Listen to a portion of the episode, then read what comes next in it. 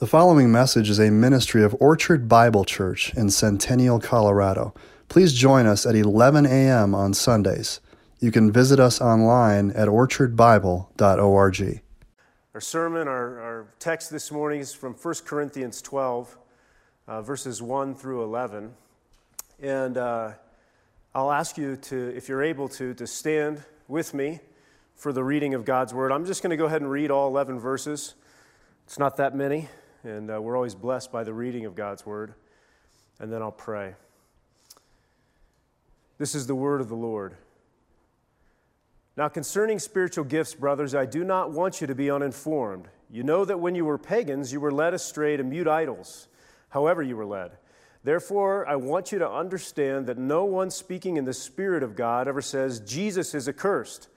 And no one can say, Jesus is Lord except in the Holy Spirit. Now, there are varieties of gifts, but the same Spirit.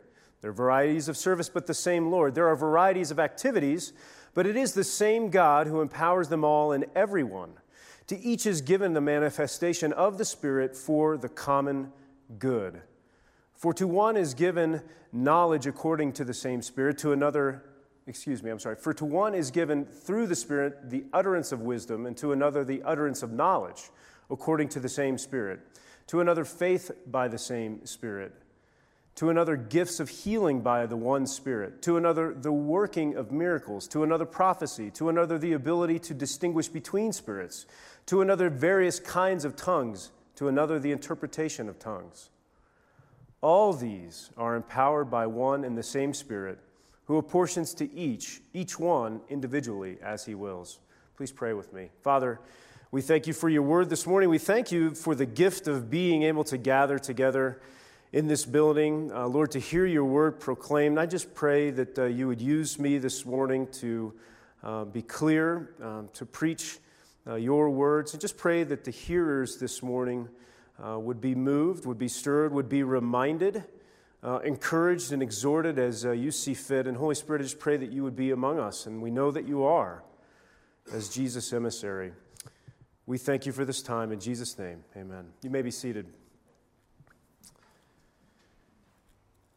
Well, spiritual gifts are a, a, point of fascination for many people. There are numerous tests that you can take online that try to help you identify your spiritual gifts. If you were around American evangelicalism in the 80s and 90s and even into the 2000s, you probably remember these tests and, and inventories of gifts. It was very popular. Now, the gifts of the Spirit didn't just come into existence when these tests came around, they've been around since the Pentecost. But it wasn't until really the Pentecostal movement uh, that started right around 1900 when they began to get kind of more airtime, if you will. The Pentecostals' emphasis on the outpouring of the Holy Spirit, as evidenced by claims of miracles and claims of healings and speaking in tongues, brought the gifts kind of into a new light. Since then, much ink has been spilled on the gifts, and, and, typically in the arena of debate about miraculous gifts, those in which there is no obvious blending of one's natural ability and supernatural abilities that the Holy Spirit provides. I know this is an open question for many of us. Are gifts like tongues and healings still active today? Now imagine if we had an email account with the Apostle Paul, okay? We could send him emails about doctrine and church life and Christian living, and he would reply.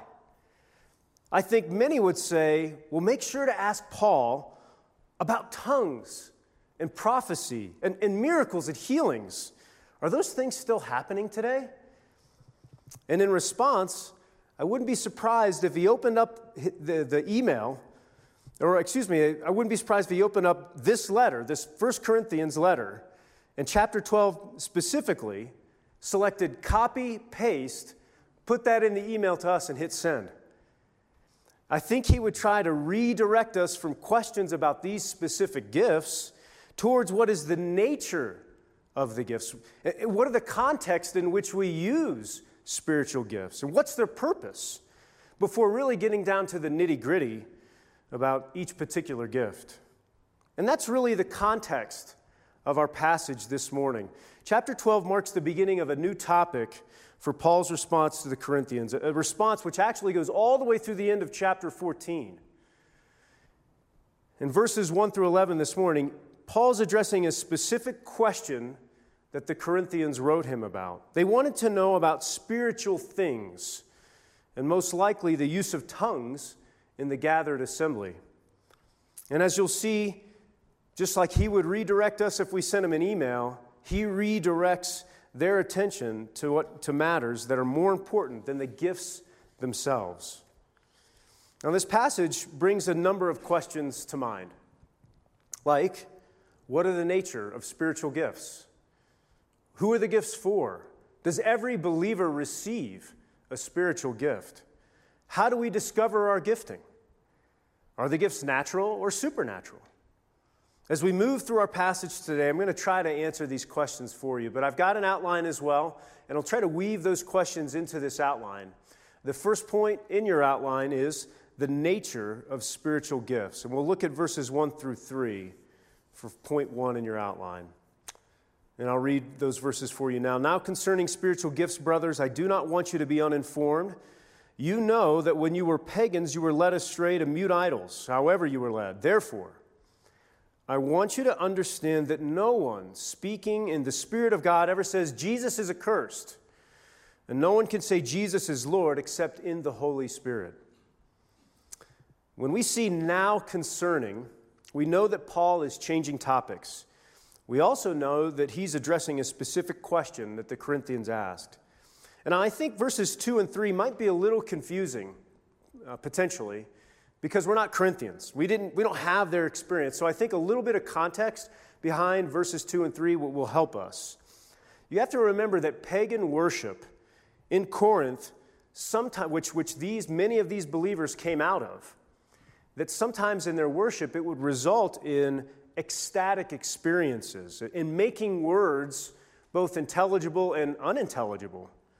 And so I think what was happening is that these believers coming out of this this pagan worship and that experience are worried that when they are speaking in tongues in the assembled church, that they might unknowingly be blaspheming Christ with what they're saying. So Paul assures them that, it, that if someone is speaking in the Spirit of God, it is not possible for them to blaspheme Jesus. Jesus and the Spirit are one. God cannot blaspheme himself. And so the opposite is true as well. The only way to not just say, but to actually mean Jesus is Lord is by the power of the Holy Spirit. So they need not be worried that when speaking in tongues they are cursing Jesus or making a false profession. Neither are possible when speaking in the Spirit. It is the Holy Spirit that not only enables us to say Jesus is Lord and mean it, but He also, the Holy Spirit, also helps us live that way. As I've said before from this pulpit, He's our called alongside strength provider. And the gifts that He gives us help us to live like Jesus is Lord. So I think that tees up the first question that we need to answer. And it's the first point in our outline what are the nature of the spiritual gifts? Well, I think maybe just by looking at the words spiritual gifts, you can guess. There's two things that I want to highlight they're spiritual and they're a gift. The first is that they relate to and come from the Holy Spirit. Now, the Greek word for spiritual gifts in verse 1 is literally that which pertains to the Spirit. We could say that spiritual gifts are gifts of the Spirit. Now we see that in verse we see that in verse 3 where no one can profess Jesus as Lord without the Spirit. We see it in verse 7, where the gifts are called a manifestation of the Spirit. And we see it again in verse 11, where we see that all the gifts are empowered and given by the Holy Spirit. The nature and source of spiritual gifts, then, is not spirituality in some kind of vague sense. There's nothing vague about this, but they come directly from and they relate directly to the Holy Spirit. Now, that's not to say that spiritual gifting is completely supernatural. And again, one of the questions that I pose that some of you may be wondering, have thought about before are the spiritual gifts natural or, or are they supernatural? This isn't an either or type category, this is a both and.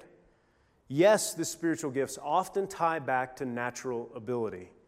And yes, they are supernatural in the sense that by the Holy Spirit indwelling us and working through us, we are often capable of much more than we would be on our own. So that's the first thing. The spiritual gifts come from the Holy Spirit. And the second thing about the nature of the spiritual gifts is that they are gifts. That may seem obvious, but let's just stop for a moment and remember what a gift is.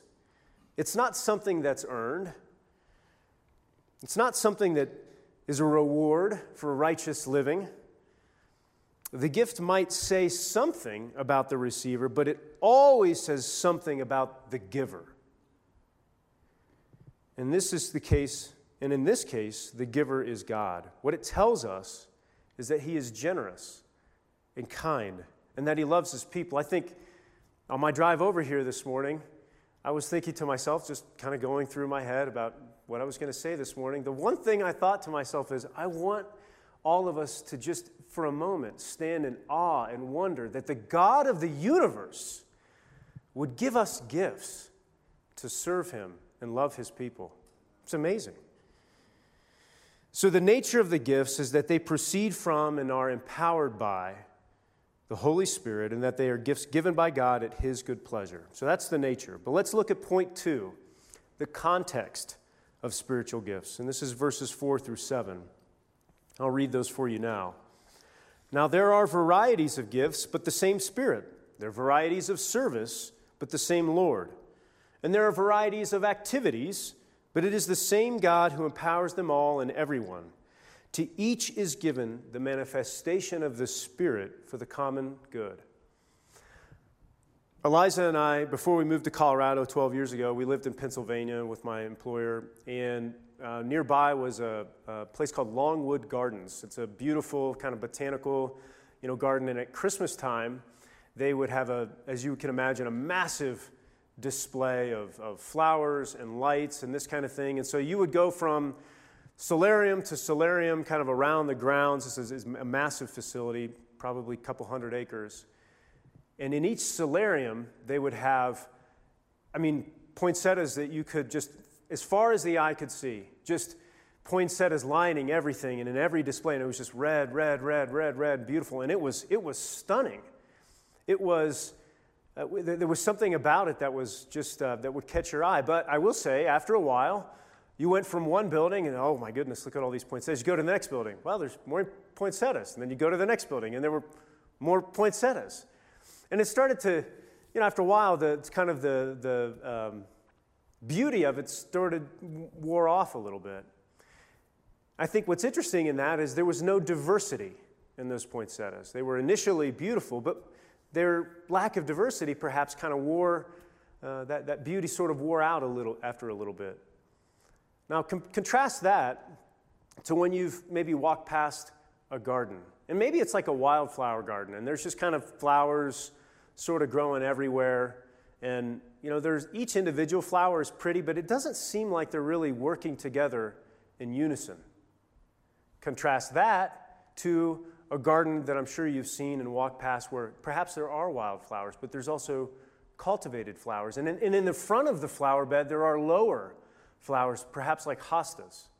And then behind that, they have slightly taller flowers that are a different color. And then behind that, there's yet another Maybe they're shrubs. And all of these things, while different, are working in unison to provide kind of a beautiful visual experience for those that walk by. I think in a lot of ways, that's that type of that last flower garden, as, as amazing as Longwood Gardens was with its poinsettias everywhere and as visually stunning as it was, it's not the same kind of beauty as what you see when you walk past somebody's garden who's used a variety of flowers and, and shrubs to create a unified whole. That's what the church is like diverse, but still a cohesive whole. There is unity in the diversity of the church, like this garden, and more, crit- more critically, if we go back to our, our passage, the Trinity. D.A. Carson puts it this way God loves diversity so much that when he sends a snowstorm, he makes every snowflake unique. The theme of unity and diversity may be what connects this whole, all of chapter 12 together. And I'll be here again next week talking about the rest of chapter 12, so we'll see more about that. But look at the context in which the gifts are, are placed here the Holy Spirit, the Lord, and God the Father. There is diversity in the Trinity, and yet unity in that all three persons of the Trinity are one God. And in a similar way, there is much diversity in the types of gifts. He says varieties of gifts, varieties of activities, varieties of services. So there's much diversity, but they are meant for and to work together for the one church. This theme, again, of unity and diversity is highlighted here in verses 4 through 6, but it runs throughout all of this chapter. But that leads me to our next question, still under point two in your outline, but to our next question Who are the gifts for? Who are they intended for? Well, let's look at verse 7. And I think if you don't take anything else away from today, I want you to hear this verse, underline it, circle it, highlight it, draw hearts over the top of it. Whatever your preferred methodology for noting key verses is, do that here, okay? This is the main point of our passage this morning. To each is given the manifestation of the Spirit for the common good. We're going to camp out here for a moment and break down each phrase because I just think it's so critical. So let's look then at to each is given. That is, each and every Christian, every member of the church universal of the body of Christ is given a gift of the Spirit. And in fact, that answers another question that we asked earlier Does every believer receive a gift, a spiritual gift? And the answer is yes. Verse 7 tells us that. 1 Peter 4:10 also tells us that. The word that Paul chooses to use for gift here is charismata. It emphasizes the grace of God. That is, that each gift is a grace from God. Now, spiritual gifts, back in verse 1, where it's translated spiritual gifts, that's actually a different Greek word. And it means relating to the Holy Spirit, as I said a moment ago. And that, that same word in verse 1 is used again in chapter 14 and verse 1. But in every other instance, across chapters 12, 13, and 14. Anytime you see spiritual gift, the Greek word is charismata. And again, that is from the root word of charis, which is the word that we use uh, for is grace. So it's the same, same word, grace. And the point is this these gifts are a grace, they are an unmerited favor. They can't be earned, and they are definitely not deserved. Some have called spiritual gifts grace gifts. And I really like that. I think that fits it well. And so there are different kinds of gifts. There are different kinds of gifts. I mean, not just as we're talking about the varieties, but stepping aside from kind of the varieties of gifts, think, think about the different kind of gifts that, that you might give. There's a toy that you give to a child at Christmas. We give that gift with basically no strings attached. There's very little expectation of what uh, that child might do with the gift. Perhaps we're hoping for a hug and a thank you, but that's about it. And there, but there are other gifts that come with much different expectations. A neighbor of ours just took possession of a beautiful 1957 Buick Roadmaster. Um, original interior, just hard to believe, but it is original interior, original paint, um, beautiful paint. It was their grandfather's, and he had lovingly spent 40 years restoring this classic car and caring for it. And he offered it to them as a gift, and they accepted. Now, they could leave it out in the driveway, right? They've got a two car garage and they already have two cars. So they could just leave it out in the driveway. But it wouldn't take long for that gift to deteriorate. The sun would wreak havoc on the paint in the interior. The, the freeze thaw cycles of Colorado's uh, fall and spring and winter might damage the engine. And can you imagine what a Colorado hailstorm would do? All of that work, all of that care gone in a matter of minutes. How discouraging would that be to their grandfather?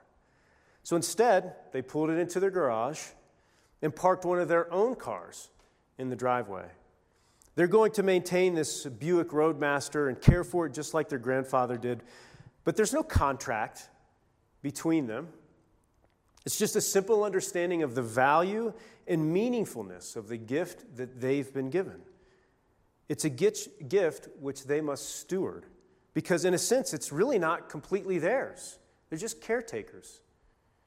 And that's what underlies Paul's concern here in the phrase manifestation of the Spirit. Remember that the Spirit's role is not to point to himself, but to point to Jesus. He's not interested in getting the attention. The Spirit is about glorifying Jesus. And so it makes sense that the gifts that the Holy Spirit gives are not for our own glory either, or even for His glory, but for the glory of Jesus and for His body, the church. These are gifts, frankly, that are given with expectations. That brings us to the concluding phrase of verse 7 the common good. Here's the expectation spiritual gifts are for the common good, the edification, the building up of the church. Ephesians 4 11 through 12 says, And he gave the apostles, the prophets, the evangelists, the shepherds, and teachers to do what? To build myself up, to help me feel good about myself, to raise my esteem in the eyes of other people. It's not what he says. He says, to equip the saints for the work of ministry, for the building up of the body of Christ. So, the answer to point two in our outlines is this the context of the spiritual gifts is the church. They are meant to build up the church. The, the focus, the, the, the location, even, not physically necessarily, but the locus, if you will, of their use is the church. The beneficiary of the gifts is not the individual necessarily, although certainly there are benefits to the individual, but the primary beneficiary of the gifts is the church. The reason the Spirit gives gifts is for the church.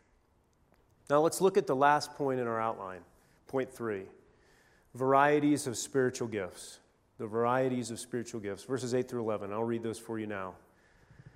For to one is given through the Spirit the utterance of wisdom, and to another the utterance of knowledge according to the same Spirit, and to another faith by the same Spirit, to another gifts of healing by the one Spirit to another working of miracles, to another prophecy, to another the ability to distinguish between spirits, to another various kinds of tongues, to another the interpretation of tongues. All these are empowered by one and the same Spirit, who empower who apportions to each one individually as he wills. Now we see uh, nine gifts in this passage. This passage and, and four others where spiritual gifts are listed, there are 20 unique gifts. 20 unique gifts. Now, is that the sum total of all spiritual gifts? I think the answer to that is no. Paul's not trying to be exhaustive with this list or in any of the other passages in Romans 12 or in Ephesians 4 or later, as we'll see here in 1 Corinthians 12. He's not trying to be exhaustive. What he is trying to give us, though, is a representation of what the gifts are and what they look like. For example, hospitality, I think, is most certainly a spiritual gift. Some people have the ability to make you feel at home in their home. You, you immediately feel at comfort when you go to visit with them. And it doesn't relate to whether their house is beautiful or it's even picked up and clean. You just have this sense of being comfortable. That's a spiritual gift. The Holy Spirit enables that. Not on any of Paul's lists, though. Now, as you think about these gifts, we've got these lists, and there's been attempts, I think, over time to sort of categorize. Well, these gifts go under this umbrella, and these gifts go here, and so on and so forth. And I came across three categories, and I've tweaked them a little bit from, uh, from Tim Keller. His categories were, were prophecy gifts, priestly gifts, and kingly gifts. I'm going to change that, and I'm going to make that teaching gifts, priestly gifts, and kingly gifts. So, teaching gifts. Teaching gifts have to do with understanding and imparting truth to others. Okay, there's a number of gifts that fall underneath that. Now, priestly gifts are a little bit different. Think about this as more like pastoring, more like shepherding. Priestly gifts are those that have to do with understanding and ministering to the needs of others. That's kind of a, a priestly gift. And then, lastly, kingly gifts are those uh, that have to do with organizing and motivating. Think about the gift of administration This is kind of a kingly gift. Um, of course, as I said, there are other ways and titles to categorize, sort of to broadly sort of bucket the spiritual gifts. If these are helpful to you, great. If they're not, discard them. There's nothing necessarily sort of uh, you know, biblical about it. We certainly don't want to superimpose our own kind of human thing, but sometimes it is helpful uh, to have things like this to, to help us to, re- to remember. Um, one other comment on the gifts. I think perhaps there is a, a temptation to think about them as very distinct. Well, this gift is here, and it never overlaps with this gift over here. But that's actually not true. I think what, what you see might, quite often is more of a, if you will, a Venn diagram, right, where there is some overlap between the gifts. And so I just want to, to make that point with you as well. We see that in our own lives and in, in others as well. All right. So I'm going to give you a brief description of each of the gifts that Paul um, lists here. Now, if you're interested in a more in depth study on the spiritual gifts, and, and really, frankly, other questions related to spiritual gifts, I would encourage you to pick up the book Spiritual Gifts. It's a creative title. Spiritual Gifts by Tom Schreiner. Um, an excellent book. It's only 172 pages, very clearly written uh, by a reliably biblical scholar. All right, the first, the utterance of wisdom and utterance of knowledge. I'm actually going to put these two together because I think Paul is talking about the same thing here. The utterance of wisdom and utterance of knowledge. So some say that knowledge is academic knowledge of the scriptures and that wisdom is the application of that knowledge. Others would say that, that these are supernatural words that, that God gives to people which reveal things that wouldn't be known otherwise. But I think that just plain old teaching fits this best. Teaching is transmitting both knowledge and, and wisdom. It's not just knowledge, it's knowledge and wisdom, most typically through the spoken word. And note that in every other list of spiritual gifts, Paul specifically mentions teaching, but here he doesn't. And that's kind of odd, right? If in all the other lists he, he would mention teaching, but not here, and then we have these two gifts that kind of look and walk and talk like teaching. So I think this is what Paul is using another way to, to refer to teaching here. All right, faith. Faith is not saving faith. Every believer has saving faith. And it is a gift, right? It is the gift. But it is not a unique gift like the one listed here. So, what kind of faith are we talking about here? It's the faith that God will do something that He has not explicitly promised in His Word. It's the belief that God will do something not explicitly expressed in His Word. Here's an example. Uh, after a long day of skiing, my son and I got back to my 4Runner. We got in, I turned the key, and literally nothing happened. Not even a click, no turnover, nothing. I tried again, nothing at all. I got a little concerned, so I take care of my vehicles, but if you guys have seen the 4Runner, it's not exactly new. It's been around a while. Uh, I pulled out the owner's manual and I read, it actually addressed this exact problem. It said, press the gas all the way down, then release, and then turn. It seemed odd to me. I was always taught you'll flood the engine, but all right. So I did it, turned the key, nothing. And it was right about this time that I started to stress out. And um, Samuel says, uh, Hey, Daddy, why don't we just pray? Of course, son, we should pray. why did I think of that? So Samuel, I said, Son, why don't you pray? Because I could sense that he was, he was, it was his initiation. So he prayed. I turned the ignition, and I kid you not, it started right up. I think that's a good example of what the gift of faith looks like. Healing. Now, this is the gift of miraculous healings, like, like healing blindness and deafness and cancer. We read about this uh, through all of the New Testament. But it's interesting, though, as you survey the New Testament, healing appears to be a non permanent gift, meaning that it's not something that somebody always has, one individual always has the gift of healing. It seems to come in certain circumstances and then go. For example, Paul was not able to heal himself, he had his thorn in the flesh, right? He was also not able to heal Timothy. You know, he's told him to drink some wine for his stomach, right? So, similarly, today, we believe that God can and does miraculously heal people, but the ideal of a, a healing service or someone who is a healer with a permanent gift of healing, that is not biblical. Miracles. Sometimes miracles and healing are put together, but you could make the distinction that if healings relate to physical ailments, miracles have to do with the spiritual. Uh, for example, exorcism and, and other kind of uh, miracles. We believe that believers do not manifest an ongoing ability to do miracles. But like healings, we would say that God can and does do miracles, however infrequent they may be. Now, with both healings and miracles, what I would caution you on is a posture of always looking for the miraculous. My concern with that type of posture is that it discounts the miracle of God's word to us. That type of posture says, Yes, God, thank you for your direct revelation to me through your word.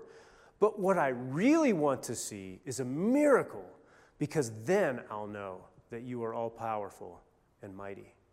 We need to avoid that type of posture. Prophecy. Now, there are a number of ways to interpret what prophecy is, but it is actually one of kind of two primary points from chapter 14 uh, which Lars is going to preach on here in a few weeks. So I'm just going to set that aside and we're going to come back to it then. Distinguishing between spirits. This is a gift like Paul exercised in Acts 16.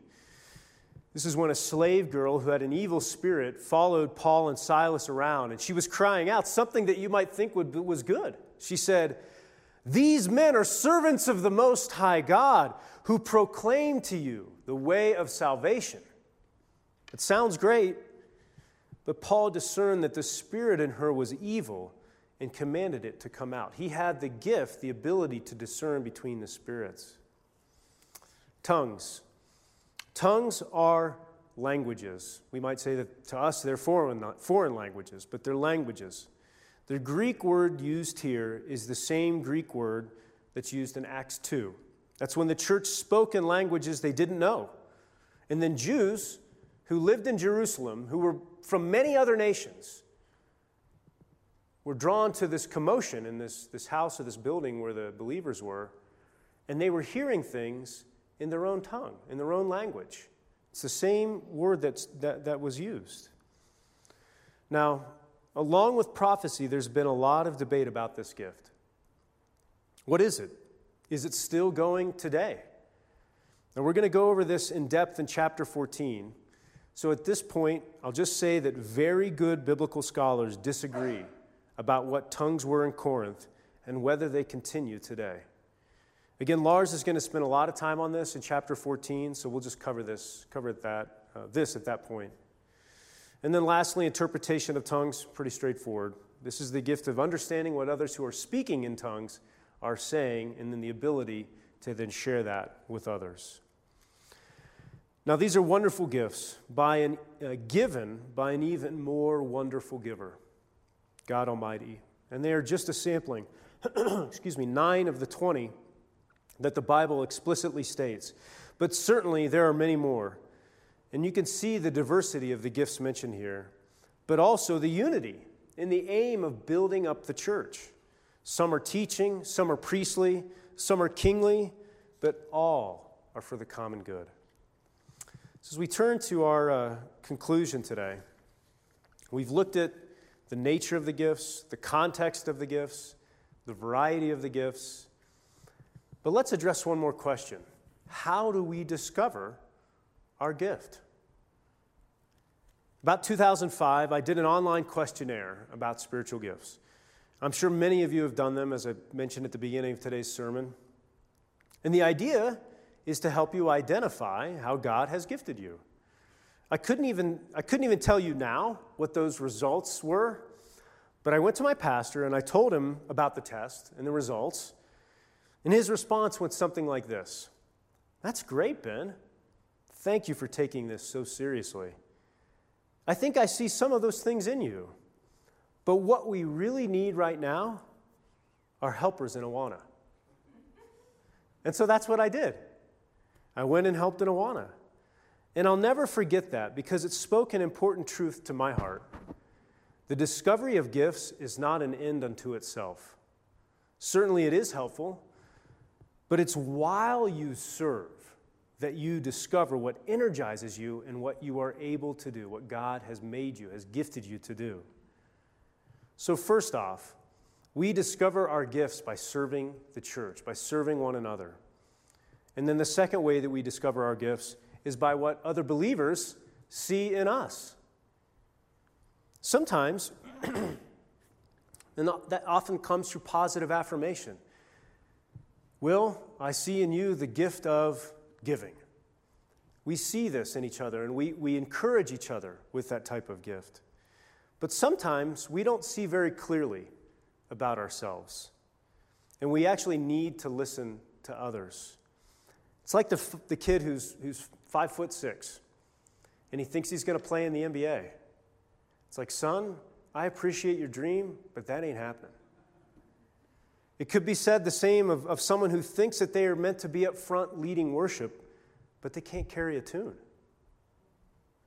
Romans 12:3 reminds us that we should be clear-headed and rational as we think about ourselves. And we should listen to others. This is what Romans 12:3 says, "For by the grace given to me I say to everyone among you, not to think of himself more highly than he ought to think, but to think with sober judgment, each according to the measure of faith that God has assigned. Now, there's, as it, as it relates to the gifts, so we've talked about how we could discover our gift, but as it relates to the gifts, I think there's kind of two potential traps that we could fall into. One is achievement, and the other is comparison. I'm going to start with comparison. We are so prone to compare ourselves to others. It, it, it's just hardwired in us, it's in our sin nature. It, it's a, it really is a pride based response. It's rooted in the system in the world, it's in our flesh.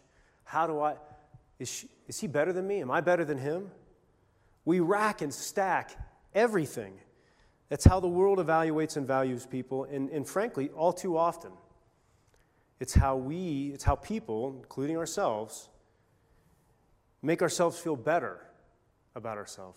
We say, I'm not great, but at least I'm better than that guy. We do that all the time. Comparison can lead to the pride of feeling superior, but there's a flip side to that as well. And it's also related to pride. Comparison can also lead us to kind of checking out. I don't have anything to offer. There's nothing that I'm able to do that's needed here. Or the things that I'm good at aren't valuable, so it doesn't matter, and I'm out. But that's not God's system of evaluation. He doesn't say, I love this one more than I love that one. He knows the gifts are given, they're not earned. He says they aren't a reflection of your value. God is concerned not with the gifts, but with our character and how we love Him and love others. God is concerned with how we use what He has given us, even if it's not very much at all. That's what matters to Him. so we need to learn to be content with how God has made us and how He has gifted us. In fact, God has said in 1 Timothy 6, verse 6, that godliness with contentment is great gain. While each are equal in value before God, we are not equal in our gifting. The sooner that we can be content with what God has assigned to us, the sooner we will be free to serve without restraint or delusion. But how do we move from comparison to contentment? How do we make that jump? We remember the gospel. The gospel reminds us that there is nothing that we can bring to earn value in God's kingdom. The gospel reminds us that our identity is not in our gifts, but in our giver. He gave us the ultimate gift, Himself on the cross, that we might live and be content simply knowing that we are His. It's been said it's not who you are, it's whose you are that matters. So, comparison is an easy trap to fall into but so is achievement. We're accustomed to receiving gifts for an achievement or a milestone, like a birthday or a graduation or retirement or getting married or having a baby. Even at Christmas, Only good boys and girls receive gifts. So we come to expect that when we do this or that, we get gifts. There's an expectation or sense of entitlement to many of the gifts that we receive. We are prone to use that same mentality in the church. It may be subtle, like nursing a grudge, that you didn't get an opportunity to serve, or that your ministry idea wasn't acted upon. But the achievement mentality that we all bring into the church doesn't have a place here. It's from outside God's system. So, how can we address this mentality? Well, let's look at verse 11 again. All these are empowered by one and the same Spirit, who apportions to each one individually as he wills. God gives as he wills. And he doesn't tie your gifting back to what you did or didn't do. It's simply a matter of his sovereign choice. What we think we deserve, we really don't. Even a beautiful day like today, like yesterday, is a gift from God. I recently played golf with a friend who loves Jesus. And at least three or four times over the course of the afternoon, he said, he just, just like this, he said, What a gift! What a gift!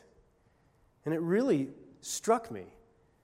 Every day is an undeserved gift from God. But let's not stop there. Did you choose your parents? Did you choose where you were born? Did you choose to be born during this time in history? Let's make it personal right now where you sit. Have you supplied the air that you are breathing right now? Here's my point there's a, a, a givenness, a givenness to all of life. We didn't and can't cause any of those things that I mentioned. The givenness of life tells us that we don't deserve anything that we have, even the breath that we breathe. All of it is truly an undeserved gift from God. So, if we battle comparison by remembering our, our identity is not in our gifting but in Christ, the way we battle the achievement mentality that seeps into our lives is by giving thanks. We give thanks to God for the givenness of all that we have, even our breath. And so let's consider one last gift this morning. It's more stunning than any other gift we receive, it's more miraculous than any healing, miracle, or tongue. It's more unearned, undeserved, and freer than any other gift we have received. What we deserve and what we have earned is death. Our sin is rebellion against God. And not just, here's the thing that's so awful, and not a God who's angry, not a God who's pernicious, not a God who strikes down without cause. This is rebellion against a God who cares for us, who loves us, who provides for us. But we shake our puny fists at him and say, Not your will, but my will be done. That rebellion brings the penalty of death. And no truly sovereign ruler, lest you think that God is bad because he punishes evil. Think about this for a moment. No truly sovereign ruler can allow rebels to go without justice. Ephesians 2:1 says that there is not just a physical death that we will suffer because of sin, but spiritual death as well. Spiritual death looks like selfishness and pride. It looks like insecurity and hate. It's greedy. It seeks pleasure continually.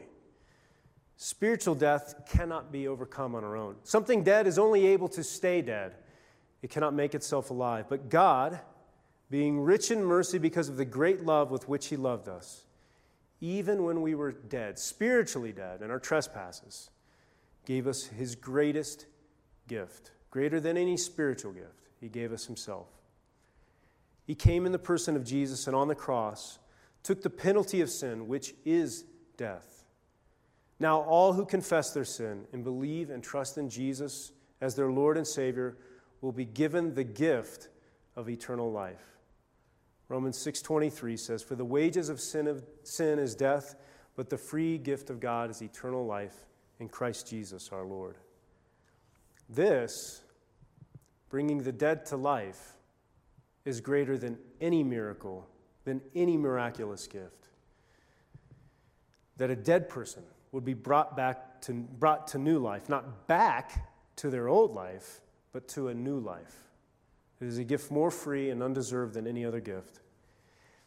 If you already confess that Jesus is Lord, remember that you only do so because of his kindness and mercy to you. And go forth today in gratitude for the gift of Jesus.